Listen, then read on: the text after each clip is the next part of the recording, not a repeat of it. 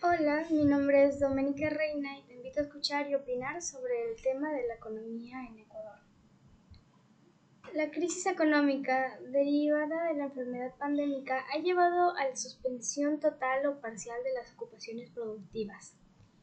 En el informe se identifican tres conjuntos de sectores según el tamaño de los efectos de la crisis. Los sectores más dañados son el negocio mayorista y minorista. Las ocupaciones comunitarias, sociales y particulares, hoteles y restaurantes, ocupaciones inmobiliarias, empresariales y de inquilinato, y las manufacturas. La crisis golpea con más magnitud a los sectores industriales potencialmente de más grande dinamismo tecnológico, y por consiguiente profundizará los inconvenientes estructurales de las economías del territorio.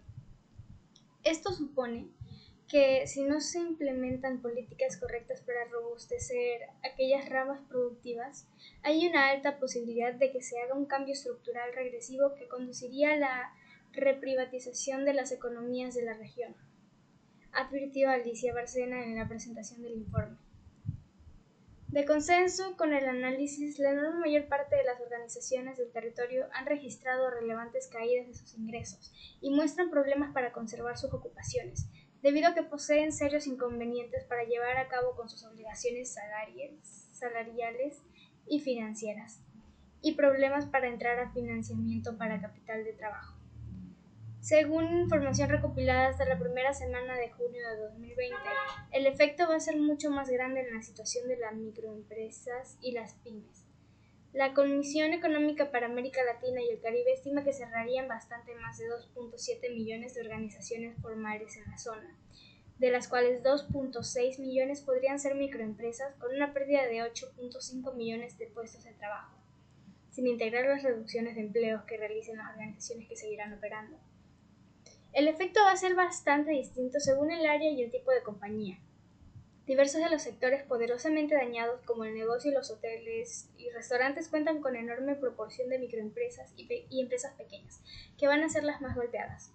Ejemplificando, el negocio perderá 1.4 millones de organizaciones y 4 millones de puestos de trabajo formales, y en lo que el turismo perderá al menos 290 mil organizaciones y un millón de puestos de trabajo. La postergación de pagos y la optimización en la entrada de crédito fueron las ocupaciones más comunes para confrontar la emergencia generada por la crisis presente. Estas medidas suponen que las organizaciones generan habilidades con las cuales regresar los créditos y los impuestos y pagos diferidos. Sin embargo, las perspectivas no indican que aquello sucederá por sí solo en un plazo de dos años, debido a que bastante posiblemente la recuperación del sector empresarial va a ser lenta y gradual, amonesta el organismo de la ONU. Gracias por escuchar este podcast.